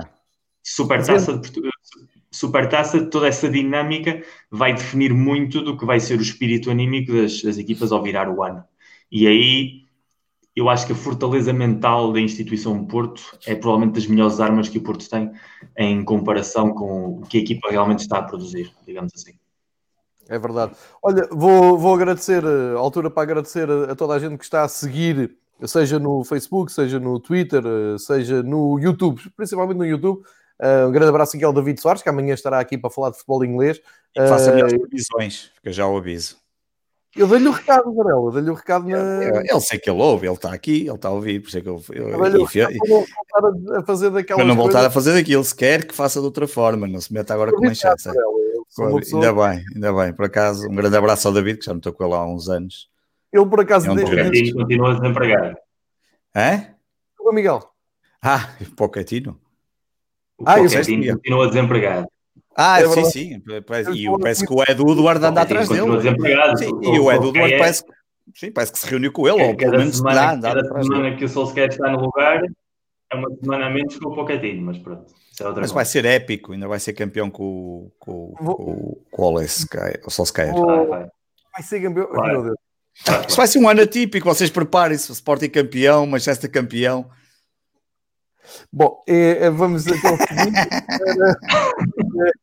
para, Deixem-me só aqui esclarecer que o David Faro fez aqui uma, uma piada que é não me cheira literalmente. O David é um dos infectados Covid-19 neste momento. Ah. Está isolado, acusou positivo à Covid-19, mas o, o, David Soares é mesmo assim, ele acusa a tudo. Também apanhou a gripe, ah, ele tem tudo o que tem direito. Portanto, um grande abraço para o David Soares. Ele faz ali há pouco uma pergunta, uma pergunta perguntou se não, não víamos o JJ demasiado passivo uh, no banco, quase como resignado. Eu acho que esta nova versão do, do, do Jorge Jesus, quando as coisas começam a não correr bem, ele fica um, introspectivo. Eu já tinha reparado nisso com o Paok, já tinha reparado nisso também no Bessa, uh, quando há ali uma altura, mas eu também não tenho a certeza que uh, na primeira passagem pelo Benfica, quando as coisas corriam bem, de ver um Jorge, um Jorge Jesus também a esbracejar, também já me chamaram a atenção para isso, uh, mas sim, pode, pode haver aqui, eu diria, uma falta de reação da parte de Jorge Jesus, mas também quer dizer, se nós criticamos o homem quando anda ali aos tiros com, com os braços de um lado para o outro e agora não, não faz nada e só está a pensar no como mudar a equipa, também acho que não é por aí. Mas sim, eu, é uma... eu, acho, eu acho que Jesus o que há é uma profunda desilusão com a ideia de voltar ao Benfica, com o projeto que se lhe apresenta e com o facto de ter saído da Liga dos Campeões muito cedo. Eu acho que ele vinha com claras ambições. Pode ter deixado ali uma marca, é? Eu acho que isso mudou-lhe completamente a perspectiva do que ia ser este ano. De certa certo. maneira, baixou-lhe as rotações e, e a ambição. E depois nós também já estávamos sobre isso, a atitude mental à volta do Benfica Clube Instituição e seguramente Balneário e tudo, com a data das eleições e o que acontece a partir de agora também pesa, porque havia ali muitíssima tensão, havia ali um objetivo claro e isso agora também se vai esbatendo. E eu acho que o Jesus, o contrato, até a duração do contrato, a forma como ele decide regressar, ele sabe que o tempo passa, já tem uma determinada idade, não é, não é um jovem de 45 anos a ganhar a primeira oportunidade, como foi quando ele chegou ao Benfica na primeira ocasião. Ele sabe que agora o tempo joga sempre contra ele e ele tem margem de erro muito reduzida.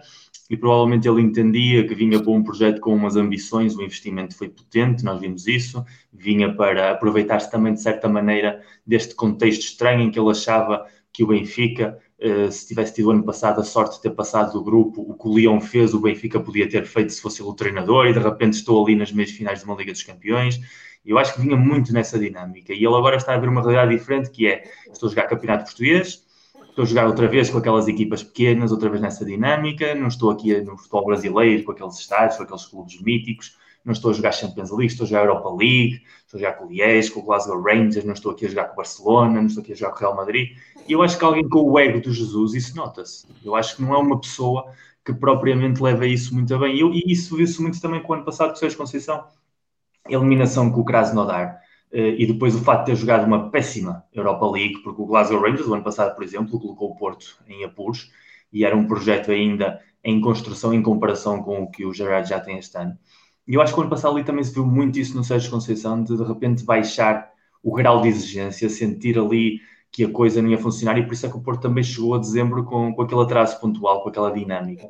E, e, este tipo de treinadores que vive muito da sua própria imagem, do seu ego, crescem nos grandes momentos e quando a coisa não vai bem, entram numa espécie de modo depressivo, uh, introspectivo, como tu dizes bem, e se calhar ele precisa ali de um abanão, precisa ali de, um, de, uma mudança de circunstâncias, se calhar uma vitória ao Porto, uma supertaça, por exemplo. Falta, nem sequer esses mind games Jorge Jesusianos temos visto este ano. É Provavelmente nos dias antes da supertaça a coisa pode começar a aquecer. Mas ainda não houve, não houve aquele Jesus ainda que toda a gente achava que ia haver, que ia aparecer aqui como um furacão no futebol português um e que estou eu e, e, isso diz muito também, se calhar, do que é que os jogadores do Benfica estão a passar neste momento. Porque se calhar aquela mudança de chip que se imaginava que o José ia trazer, afinal não chegou. E, e, o Balneário se calhar também sente isso. E se calhar isso também não nos motiva a dar a volta de, de momentos mais complicados.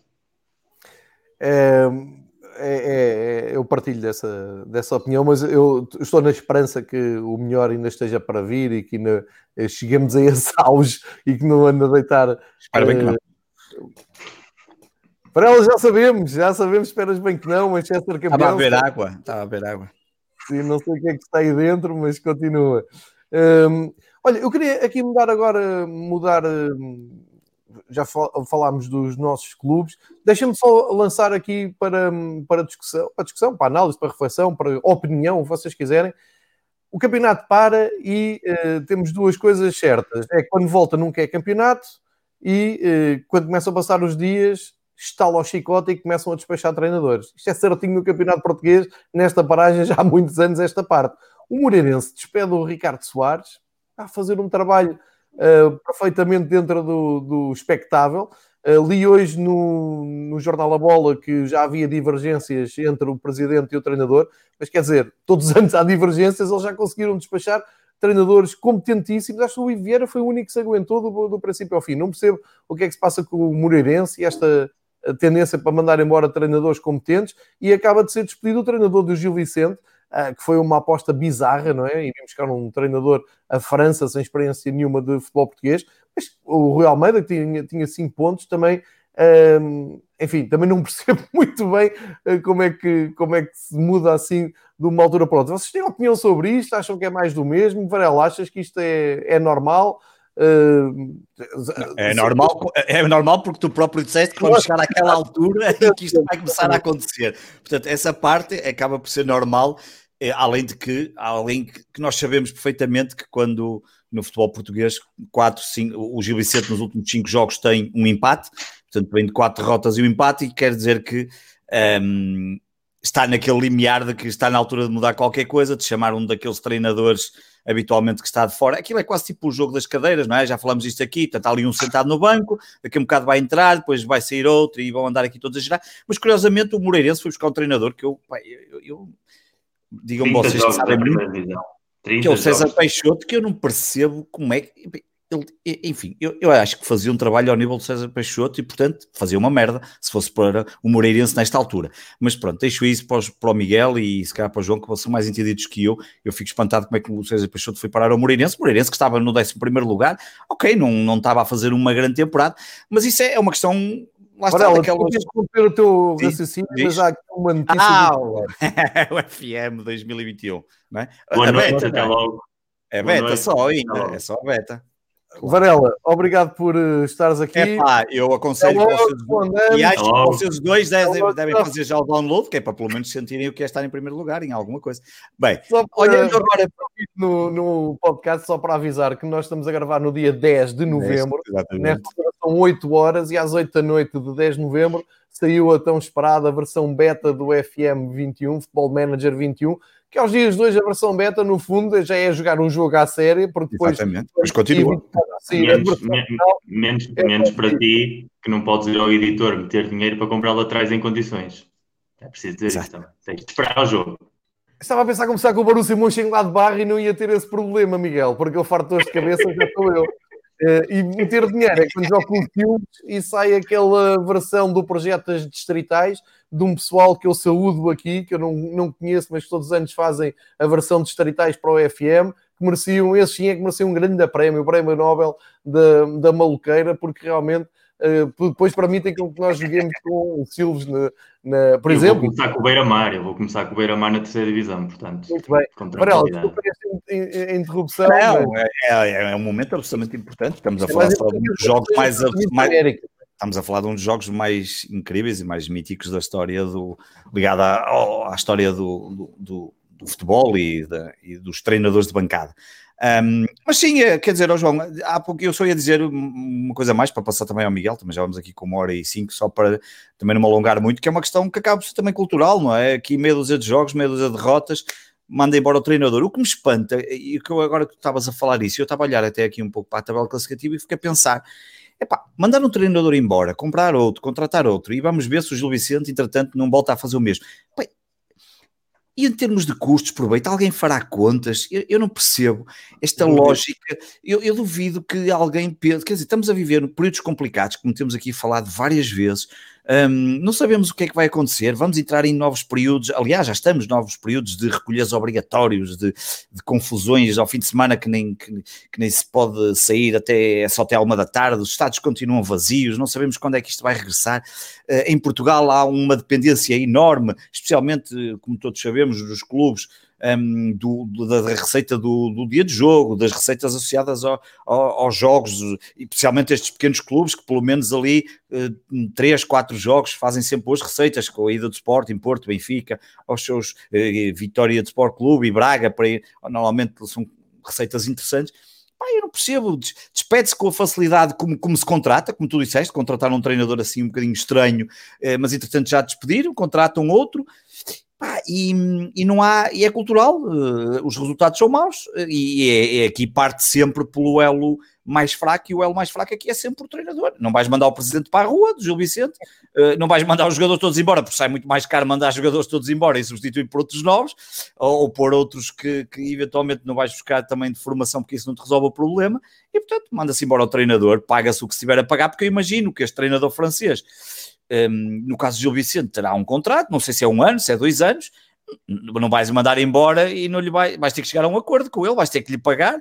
Ah, é, é, tudo muito estranho, mas nada, nada surpreendente, porque isto é o futebol português na sua, eh, na sua no, no, seu natural, no seu normal, e daqui a uns tempos, quando as dificuldades financeiras acontecerem, ai meu Deus, ai meu Deus, que a Liga tem que fazer alguma coisa, porque nós estamos todos aqui à rasca, pois, mas, mas depois ninguém pensa absolutamente nada nisso, mas passa agora para o Miguel, provavelmente dirá mais qualquer coisa sobre isso. Espanha, o Miguel está na Espanha também já, já está a ver isto a acontecer um pouco Sim. por Espanha, por exemplo, o Celta despediu o treinador e foi até ao Brasil buscar uh, o treinador que estava à frente do Internacional, Uh, e portanto pode até fazer aqui um paralelismo, mas isto aposto, quase aposto que vais dizer que isto surpreende-te zero, não é? Não, não me surpreende nada. E no caso do Celta também não, porque infelizmente, e eu que sou muito celtinha, o Celta tem uma direção desastrosa há muitíssimos anos e, e tem acumulado erros de casting com, com treinadores não pelos treinadores serem bons ou maus, mas pela forma como contratam treinadores e depois têm um plantel com características completamente diferentes às suas ideias de jogo, por exemplo. E isso no Celta basicamente é um clube que há três anos mantém-se a primeira divisão porque tem o Iago Aspas, que é um, que é um jogador absolutamente fenomenal e que tem sido o santo e senha da entidade e provavelmente estão a jogar outra vez este ano com o fogo e, mais tarde ou mais cedo vão se queimar e, e vai ser uma pena. E em relação à, à, realidade, por exemplo, o Varela não é do clube de futebol. Se fosse do clube de futebol, saberia que o César Peixoto tem uma metodologia de trabalho e de treino que, com, que domina conceitos muito parecidos aos do Gasperini e do Atalanta e que, portanto, pode aplicar um modelo de jogo e uma matriz de forma a poder potenciar o jogo dos laterais invertidos na maneira como combinam com os organizadores e que ponto a nossa de referência. Não sei se percebeste tudo ou queres que eu explique. Foda-se, Miguel. Eu, olha, eu, eu vou-me embora agora, abandono aqui o programa. Foi um prazer. Mas eu, eu, por momentos, eu estava na dúvida se ele estava a falar sério. No início ainda fiquei a pensar, ele está a falar sério, mas depois, claro, com as palavras deu para perceber que estava na brincadeira. Mas eu vou-te dizer, se, se, com essas cinco, uh, não, cinco não, com essas 30 ou 40 palavras, se amanhã não tens um convite do Canal 11 para estares a comentar no fim de semana, pá, eu não sei o que é que estamos aqui a fazer. Pá, não sei, não percebo, não sei, não sei. Pá, o César Peixoto, o César Peixoto, que foi campeão europeu no Porto, tudo é preciso dizê-lo. Depois lá a vida dele tomou caminhos difíceis de explicar, mas campeão europeu no Porto. Claro. É, um, é um treinador que está há 5 anos mais ou menos com uma carreira treinadora que acumula 30 jogos na primeira divisão. Na primeira divisão. Uma média de 10 jogos pelo clube onde passou.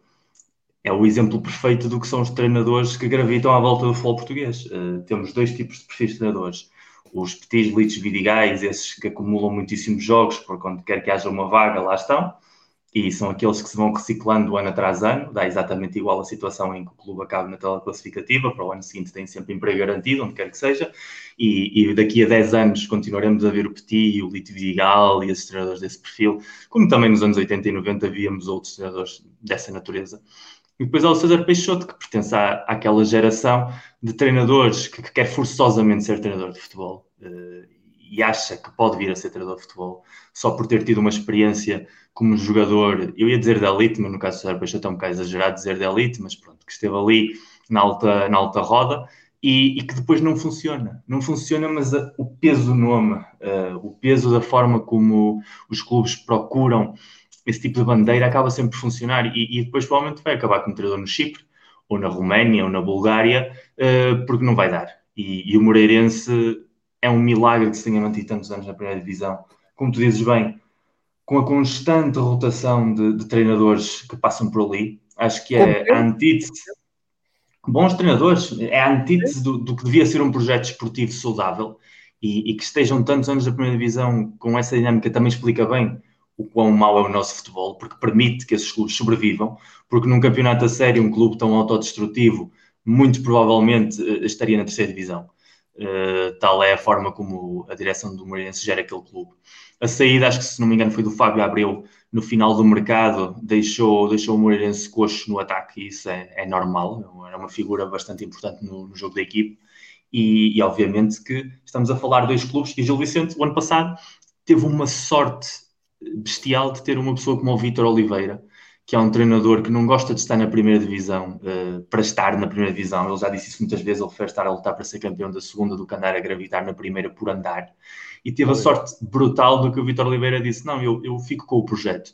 E como o Vitor Oliveira é um grandíssimo treinador, daqueles grandes treinadores que nunca vão ser valorizados o suficiente porque não, não gravitam à volta dos grandes, nem têm esse, esse pedigree e essa mas que conhece todos os o Gil Vicente, passado, fez uma época muito tranquila. Mas sem Vitor Oliveira, uh, todos os problemas que o Gil Vicente tinha ficam a nu. E trazendo um treinador, ainda para mais, completamente fora da realidade do Clube de Barcelos, da realidade do nosso futebol, é um convite a dar um tiro no pé bastante grande. E, e, obviamente que a coisa não ia funcionar lá muito bem. Mas o curioso é que estamos a falar de dois clubes que nem sequer estão em lugares de despromoção. Nem sequer é aquele tipo de clube que tu chegas à primeira paragem e normalmente o último era o primeiro que desfia o treinador. Mas neste caso, o último, se não me engano, é o Portimonense. E, e o Paulo Sérgio é, não tem ainda aspecto de que vai ser despedido. O Farense também está ali, acabou de ganhar um jogo, portanto não vão despedir o treinador depois de uma vitória. E o Boa Vista, que depois do, do banho de bola que deu ao Benfica, também não vão despedir o treinador porque não havia pretexto nenhum, quando supostamente agora é que o projeto está a carburar, se bem que, como o João disse bem, é um projeto de altos e baixos muito gordo. Tínhamos vindo da situação atípica de Vitória de Guimarães, lá está, Aí uh, houve muitíssimas expectativas criadas, inclusive por nós, à volta da figura do Tiago, que não se concretizou. Mas o que vamos ver agora com, não sei se com o Tondela, não sei se com o Bessada, não sei se com o Santa Clara, não sei se com o próprio Famalicão, se bem que é um clube com outra maneira de estar, vai voltar a ser este, este carrossel. Porque afinal é como vocês diziam muito bem. Um, o problema mais grave é que os treinadores são o escudo dos presidentes e quando a situação está tremida, é muito fácil para um país presidencialista na gestão dos clubes. Falavas há pouco da questão económica. Um presidente de um clube falar em português, a questão económica não interessa absolutamente nada. Os clubes portugueses não são clubes alemães, não são geridos com racionalidade. Os clubes portugueses são geridos por capricho ou por interesses. Um ou outro, ou os dois. Agora, por racionalidade, nenhum deles, nem sequer o Porto o Benfica, são geridos com racionalidade se formos bem a ver. Portanto, a partir daí, é muito mais fácil para um presidente de um Gil Vicente, de um Rio Ave, para um presidente do, do Tondela, do Moreirense Tondela, que por certo é um projeto bastante interessante, nós falámos aqui sobre ele semana passada, com o investimento estrangeiro, mas que também está sempre naquela zona mais ou menos tremida, mas aí segue. É muito mais fácil para eles escolher o treinador duas ou três vezes ao ano e acharem que aquele efeito que já está mais do que provado a nível estatístico, que não existe, que é mito, de que a chicotada psicológica é capaz de reverter resultados e mudar dinâmicas, uh, faça aquilo que eles não estão preparados a fazer, que é organizarem a nível estrutural um clube de cima para baixo. Isso dá muito trabalho, isso é preciso rodear-se de gente muito competente. Mas se rodeias com gente competente, se calhar te rodeias com gente que é o teu mão direita, o teu mão esquerda, o empregado que está ali a representar o empresário que mais trabalha contigo, é muito complicado somar as duas coisas. Portanto, infelizmente é a nossa realidade. Os treinadores portugueses já têm isso praticamente assumido. Eu acho que é impossível que nenhum treinador português assine um contrato e que sinta que é mais fácil ser despedido do que chegar ao final do, da época, digamos assim. Provavelmente, quando tivermos a paragem de, de inverno, haverá mais um outro nome ou outro que já saíram borda fora. E nisso não há solução. De, todos aqueles problemas estruturais do nosso futebol que nós temos falado aqui muitas vezes, a solução é tão transversal que implicava uma mudança de comportamentos a diferentes níveis e não acredito sinceramente que isso vá acontecer. E portanto é mais um episódio repetitivo, digamos assim, é mais um cromo na nossa caderneta. Eu diria até que até chegar aos jogos com a taça, não sei se não haverá mais mudanças de treinador, porque isto depois parece que os presidentes agora no dia a seguir assim, epá, isto é bem pensado, se calhar mandava embora este treinador e ia buscar outro, vamos ver. Não há nem que se pede contenção, que é espetacular. vamos ter que pensar, e no cima agora sai o Football Manager e ainda parece que há mais vontade de, de mexer nas estruturas. Um, Para, para finalizar o, este episódio, eu sei que o Varela queria falar de, de um quadro que tu partilhaste aqui uh, connosco durante ah, a. Já não me lembrava. Espetacular. Disso, ah, mas já cheguei a falar. Antes de... Isto, isto, ser primeiro, isto ser primeiro. Eu, eu a minha última. A minha última questão, a minha última passagem, não, não, não vou alongar muito, não, não vos vou amassar com isso, mas uh, eu que sou um entusiasta do futebol de seleções, como sabem, principalmente das fases finais europeus e de mundiais, uh, aliás, como, como o Miguel, um, ehm, e até sou um, um ehm, entusiasta da Liga das Nações. Uh, já o disse aqui, vou voltar a repetir: a Liga das Nações este ano é uma afronta uh, àquilo que os jogadores de futebol e do que os clubes precisam. É tudo o que não precisam, aliás, para este ano. Num calendário tão pesado, a Liga das Nações este ano é um capricho da UEFA que não faz sentido nenhum. Uh, desculpem lá, mas não faz mesmo sentido nenhum. Era um ano em que devíamos estar só a preparar, uh, dentro da medida do possível, o que falta de apuramento para o Campeonato da Europa. E sim, parar para ver uh, o playoff final, para, para saber quais são os países que vão ainda jogar o europeu. Deixar a fase de qualificação da, da América do Sul decorrer com normalidade e as outras todas para o Mundial. Estamos a falar para o Mundial. A Liga das Nações é mais. Ora, se eu acho que a Liga das Nações é mais e já fiz o parênteses dizer que até simpatizo muito com a competição, o que é que se pode dizer destes particulares que atravessam a Europa toda? E dentro dos particulares, me disserem assim, Holanda-Espanha, ok, é particular, mas já deu uma final do Mundial. A Espanha a seguir joga com a Alemanha para decidir quem é que vão às meias finais da, da Liga das Nações. O Andorra, é pá, uma coisa, então eu tenho todo o respeito do mundo pelo Cristiano Ronaldo. Seja, a mim nunca me vão ouvir dizer mal do Cristiano Ronaldo e entrar naquelas uh, parolices de como de, de, que um é melhor que o Cristiano ou do Messi, ou se o Eusébio era melhor que o Cristiano. Pá, eu, longe, muito longe disso. Aliás, só uma vez começar a dizer coisas dessas, pá, vocês eternos chamem-me a atenção. Mas há aqui um pontinho que é um argumento muito aquela velha guarda, diz, pois o Eusébio nunca não jogava contra os Liechtensteins da vida e não sei o quê, e não tinha não sei quantos jogos. O Eusébio perdeu com o Luxemburgo. Sim, é verdade, é verdade. Miguel, mas percebes o que é que eu estou a dizer? Percebes sim, esta? Sim. Ah, não tinha tantas possibilidades de marcar. É pá, eu passo-me um bocado ao lado, é, é, o que é, não é? O futebol era uma coisa, agora é outra, não, não, nem vejo problema nenhum nisso. Mas não estamos aqui a forçar um bocadinho ou é só impressão minha? Sou eu só que estou Andorra, para o Cristiano Ronaldo chegar àquele recorde de coisa e tal, e o sai lesionado. Andorra só me lembro quando se ia lá para ir buscar coisas de eletrónica, há uns anos atrás, que eram mais baratas. De resto, Feio, não é? Faz lógica nenhuma. Isso és tu porque és um bocado traficante, mas pronto, o resto das ah, pessoas trafic... acham... Traficante, sou ah, traficante. não, acho que, quer dizer, é um bocado.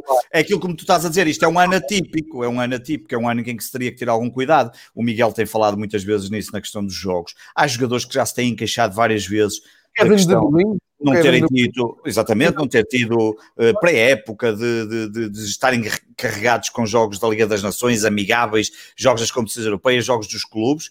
Um, nesse aspecto, o meu presidente foi visionário, portanto, vamos eliminarmos das competições supérfluas e vamos nos focar na competição é, essencial. É, estou obrigado, estou obrigado a dar aqui ele foi, ele foi visionário. Eu até tenho medo que ele seja eliminado contra o Sacabenense.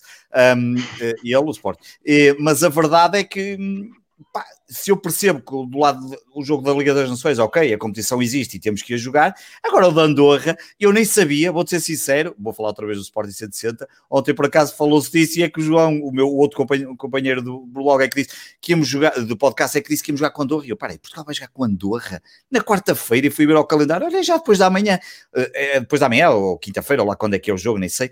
Pá, é uma coisa absurda, mas, mas é aí deixa para lá. Não sei, não sei. É só se for para o Cristiano marcar mais os golos, realmente, pode ser, para tentar bater o recorde, ou porque, epá, não sei, é, acho que este ano, sendo atípico, tinha que ter umas condições diferentes. Tinha que ser, tinha que ser umas condições diferentes. Mas, Miguel. O selecionador não disse hoje que preferia ter uns dias mais de descanso em vez de jogar com o Andorra. Está tudo dito. Disse. Ele disse isso hoje? Foi? Bravo, engenheiro. Ah, pronto. Então. Está, está, está tudo dito a partir Como é que ele disse? Como é que ele disse? Que queria? Eu gostava de ter mais uns dias de descanso para os jogadores, porque o jogo que vem a seguir é da Liga das Nações. Vamos jogar com a França. Opa, eu também percebo. Também. Ele ganha mal para, para tantos jogos que faz. Ele não gosta do futebol sem público, ele não vê. Não. É verdade. Também é verdade. Pois. É verdade. Obviamente, obviamente que o jogo com Andorra tem tudo, absolutamente tudo a ver com o recorde do Cristiano. Eu acho que é inequívoco que andar aqui a enganar as pessoas não faz sentido nenhum. Aliás, se o Cristiano tivesse jogado com a Suécia. Mas não, não é, é, assim. é, o que é, é o espelho da nossa federação. Mas, isso, mas alguma coisa nos surpreende desta federação neste tipo de, de dinâmicas. Nós estamos a falar que somos um país que foi fazer um estágio a Macau para um Mundial na Coreia do Sul quando nada de Macau tinha a ver com a Coreia do Sul, pura e simplesmente porque era Macau. Isso é a Federação Portuguesa de Futebol. Mudam os presidentes, mas a estrutura é exatamente a mesma. A maior parte dos funcionários seguramente são os mesmos. Portanto, se tens uma figura que é potentíssima a nível de, de todo o que significa o futebol a nível mundial e é um dos 5, 6 melhores jogadores da história do futebol para mim, que é um obcecado por todo o tipo de recordes e ele vai continuar a jogar enquanto tiver recordes para bater uh, e, e, foi uma pessoa que esteve a negar a existência do vírus, que acho que é uma coisa gravíssima.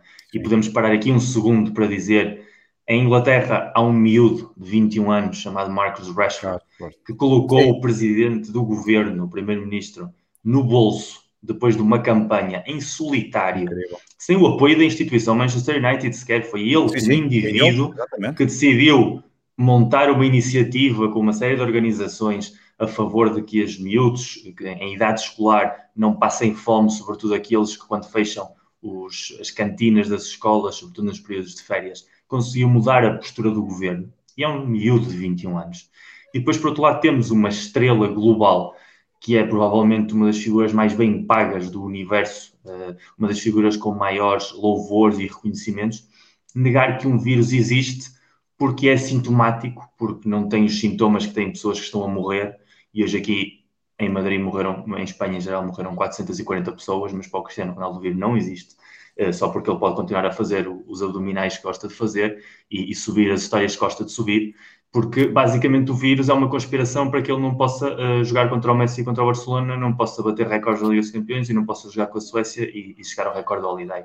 Eu gosto muito de Cristiano Ronaldo, acho que é um jogador fabuloso, mas como figura, como líder e como pessoa exemplar, eh, sobretudo com este tipo de comportamento, está muito aquém do que, do que merecíamos como líder, ou se calhar não, se calhar está a representar perfeitamente o que, o que o povo português merece ter como líder.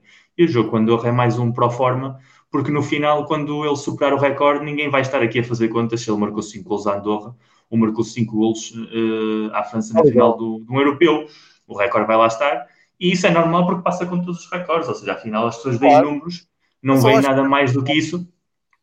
E, e, e, a, e a, mentalidade e a, e a, mensagem é: eu tenho de chegar ao recorde como seja, portanto, facilitem-me o caminho. E, eu só acho piada se chegarmos amanhã e de repente Portugal ganhar um zero Andorra com um golo uh, de ressalto marcado pelo Rubem Dias num canto. Pode acontecer. Seria divertido. Eu, eu deixo aqui esta nota, sabes porquê, Miguel?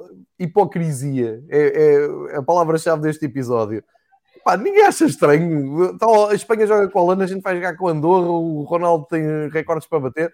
Pronto, é pá, devemos ser e um só, e, e, e, para quem estiver distraído, como eu, que nem sabia dessas jogatanas todas, nós vamos fazer três jogos, não? Porque, vai, eu, eu, porque eu, eu, ontem, eu ontem pensava que só íamos fazer um e o amigável, só depois não, é que percebi não, que havia, eu sei, só que depois vamos jogar com a Croácia por isso é que eu nem tinha percebido. Por isso é que o engenheiro disse que preferia descansar, porque depois claro. tem mais dois jogos ainda para fazer, dois jogos que ele sim quer ganhar, porque o engenheiro tem muitos defeitos, mas é, é ultra competitivo, mas é ultra competitivo quando importa.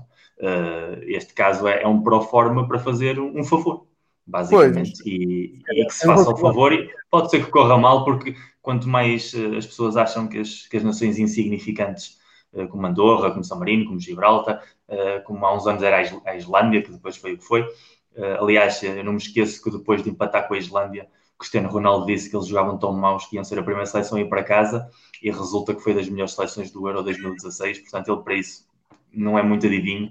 Não sei, não sei o que é que Andorra vai ser capaz ou não de fazer, mas seria muito irónico que o Cristiano passasse pelo jogo e não marcasse nenhum gol e depois tivesse que desmarcar nos jogos a sério, por exemplo. Cá estaremos para ver eh, o resultado desse emocionante Portugal-Andorra no, numa altura em que, por exemplo, há um, repito, um Espanha-Holanda de preparação, enfim, os jogos da seleção, sinceramente, das seleções, estão aqui muito uh, a quem? Estamos a chegar a uma hora e meia de episódio. O Varela tinha aqui. Não, era aqui, mas já falamos, era aqui. Eu falei durante o, a altura do, durante o Sport e eu acabei por falar desse gráfico, eh, mas eu termino já a minha participação aqui e vou indo. Eh, o líder tem que ir embora. Não, eh, tenho que aproveitar as minhas piadas todas até, até isto dar.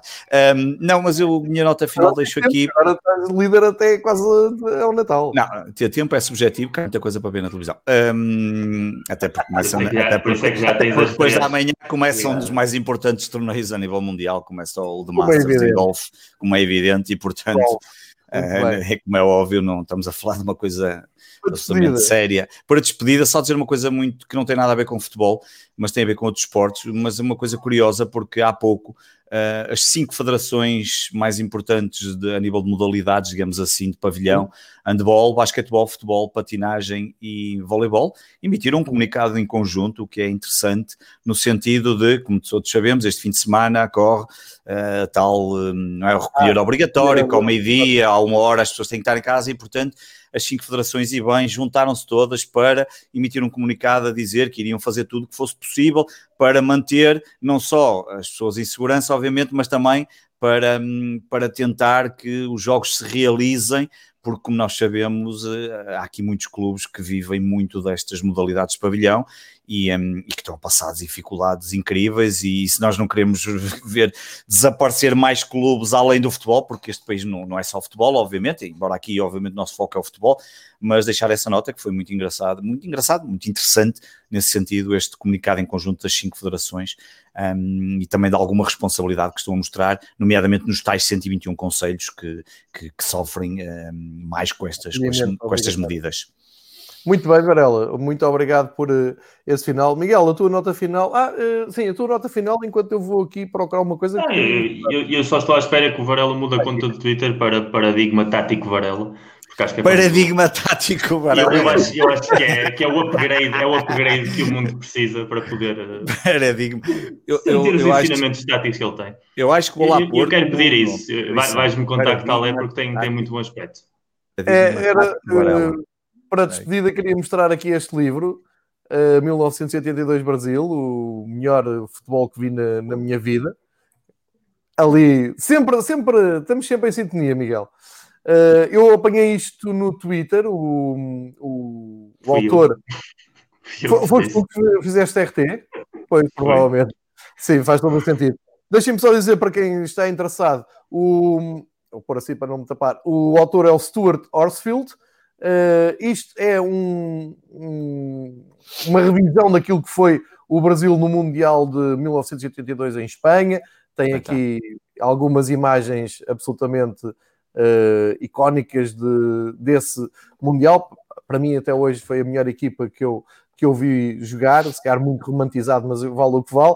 E fica aqui esta sugestão. E obrigado, Miguel, por teres feito um RT. Já sigo o senhor, já lhe agradeci. Mandei vida à Amazon, já chegou. E uh, pronto, é a minha, a minha sugestão. E por isso, se quiserem, uh, no Twitter tem lá mais informação. Miguel.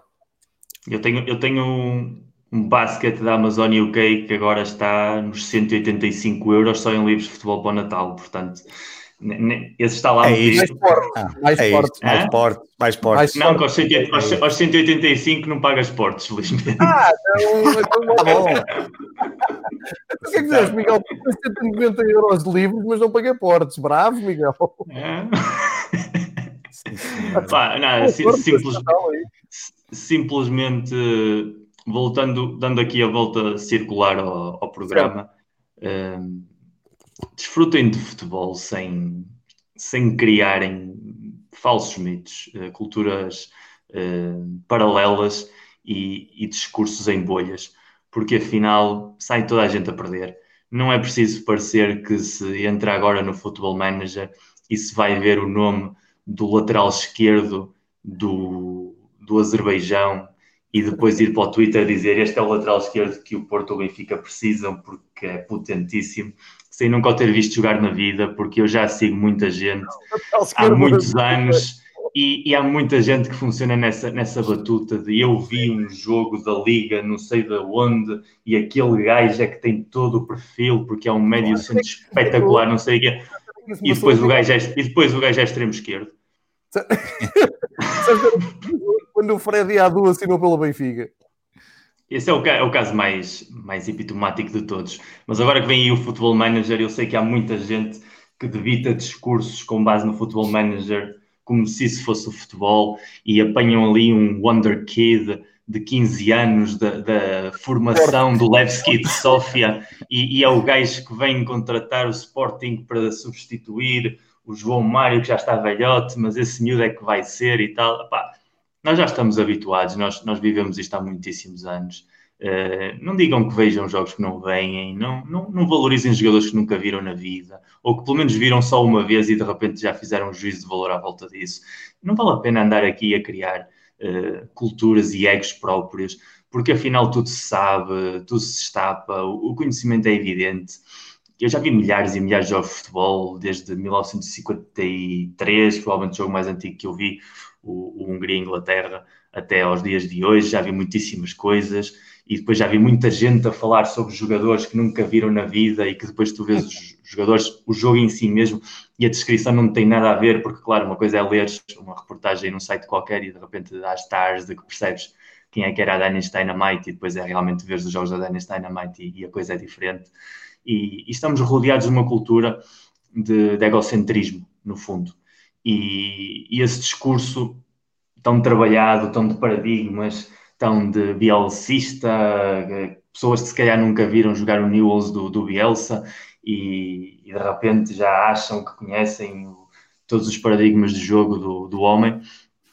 Isso não traz nada de bom. Uh, não vale a pena aqui pôr-nos em bicos de pés, cada um sabe o que sabe, não é preciso parecer mais. O Varela, que é super honesto, que é uma pessoa que, como vê tantos desportos, não lhe dá tempo para controlar desporto nenhum, mas, mas fala aqui com o coração e, e alguma é coisa percebe. Alguma é coisa percebe, por muito, muito que ele se faça de menos, fa, faça de menos demasiadas não, não. vezes para aquilo que sabe. Há coisas que não uh, domino, como é, vocês, não tem problema dizer isso. O, João é um consumista de, de futebol há, há muitíssimo tempo, por isso é que tem idade para ser meu avô, mas isso já é outra conversa. Uh, e, um patriarca, e, e eu vocês já me conhecem, portanto aí também não é preciso entrar muito. E nenhum de nós está aqui para, para vender uh, nada a ninguém. Estamos aqui para desfrutar, para aprender uns dos outros, muitíssimo, para desfrutar de falar uns com os outros. E eu acho que o pessoal que se junta aqui connosco todas as semanas e que depois nos ouve em formato chat podcast, volta sempre por causa disso, porque se sentem identificados. E, e para mim o futebol é identificação. Uh, começas com uma identificação com um clube, identificas-te com pessoas da tua família, alguém, tens sempre um tio, um primo, um irmão, um sobrinho, alguém que tens uma relação mais próxima precisamente por culpa do futebol, um avô, uh, o pai, uh, e depois essa identificação passa aos amigos. Uh, no fundo, o futebol é identificar-nos uns com os outros, não é aliar-nos e querer pôr-nos em bicos de pés para sermos mais do que aqueles que nos rodeiam, porque isso não leva lá nenhum. Portanto, vejam futebol a sério, desfrutem de ler livros de futebol, mas não se resumam à leitura, não se resumam ao Futebol Manager, ao FIFA, ao Pro Evolution Soccer, e, e, sobretudo vejam desde o coração e não vejam desde a da pretenciosidade.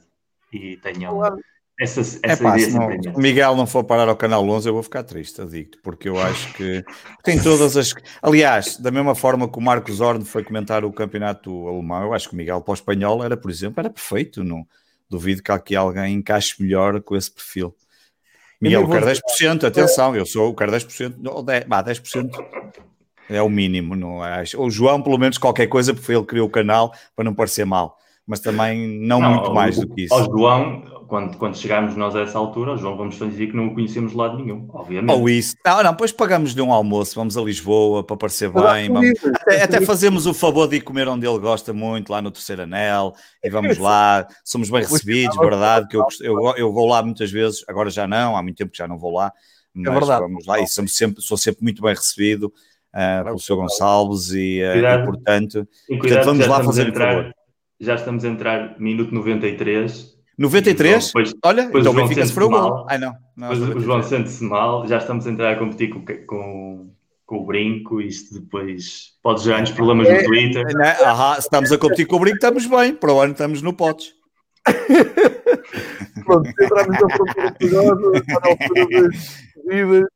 Para a semana estamos aqui outra vez para falar não sei bem do quê, para a semana só, só vai. Ser... Pois é, pois é, para a semana temos aqui um problema. Eu acho, que para a semana, acho que para a semana podemos ter uma surpresa, mas isso depois a gente fala. Muito bem, é uma surpresa. O Miguel vai arranjar aqui um contacto finalmente. É Agora é Futebol Manager. 600 megas eh, já sacados. E, e saca, portanto... sacas, e sacas com facilidade. Ah, já sacaste? Ah, bom a sacar enquanto estamos a fazer isto, não é? Uh, Olha, um beijinho, um beijinho à Wanda que vai sofrer nos próximos dias. Uh, toda a minha solidariedade com ela. Quer dizer, ela já sofre há muitos anos, só o facto de estar contigo, mas um beijinho a ela. Muita força nesta hora difícil. Há o Covid e o FM, coitada. No fundo, no fundo, o Football Manager saiu e, portanto, vai ajudar toda a gente a cumprir o plano do António Costa. É isto que, uh, para isto serve o futebol. Tudo em casa a jogar Football Manager. Pessoal, grande abraço. E grande abraço a todos. Fiquem e, em segurança. E voltamos Vejam... para a semana, não é? Seja Andorra, Portugal.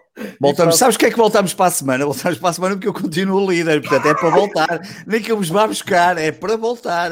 Enquanto eu estiver em primeiro lugar, é para voltar. Que é isso? Bravo, Pedro Varela. Obrigado. Grande abraço a todos. Grande abraço a todos. Aqui um as melhores Soares, que é o e um grande abraço ao David, as melhores para ele também que amanhã estará aqui à distância. A comentar, exatamente. Pessoal, muito obrigado, até para a semana. Um até para a semana.